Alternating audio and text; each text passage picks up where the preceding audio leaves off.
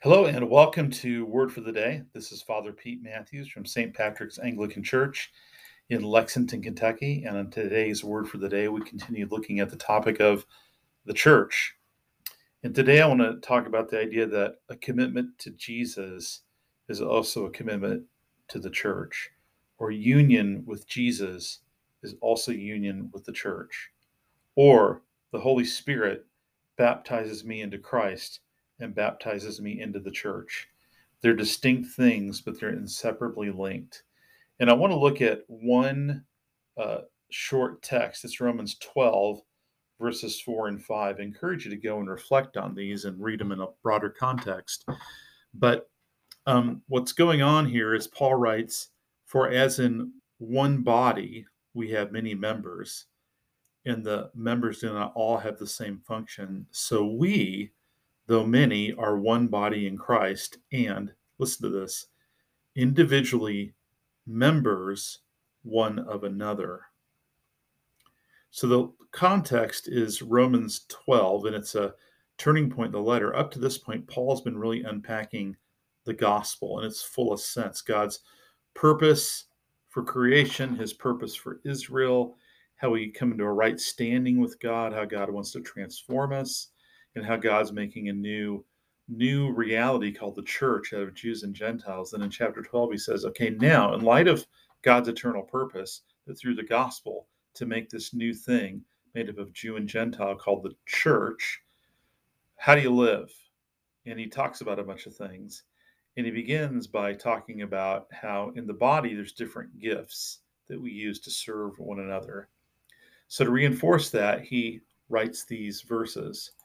And these verses are fascinating because these the image of a, a body and members. So um, we usually use the word member to talk about like joining an organization. Like I'm, I'm a member of the Kiwanis Club, or you know, I'm a member of Sam's Club, and that shares meaning with what's going on here. But but he's really using the metaphor of like a body is made up of many members. You know, legs, arms, eyes, earlobes hair follicles. I could go on. And he says, of course, they have different functions, so that reinforces his idea about gifts. But then he wants to talk about why we serve, why why we use these gifts, and why we serve one another. And it's not just because, hey, that's a really good thing to do, or that'll help your Christian life, or that's a great witness to the world. Though I think all those things are true. He says we do it because we are members one of another. So we are members of Christ, the body of Christ. So we're members of Christ. We are connected to Him. And how that works is the Holy Spirit comes into our lives. And through the Holy Spirit, we are in Christ and then in relationship with the Father by the Spirit through Christ, in Christ. And so we're connected to Christ. We're connected to the triune God through the presence of the Spirit in us but the Holy Spirit also connects us to each other.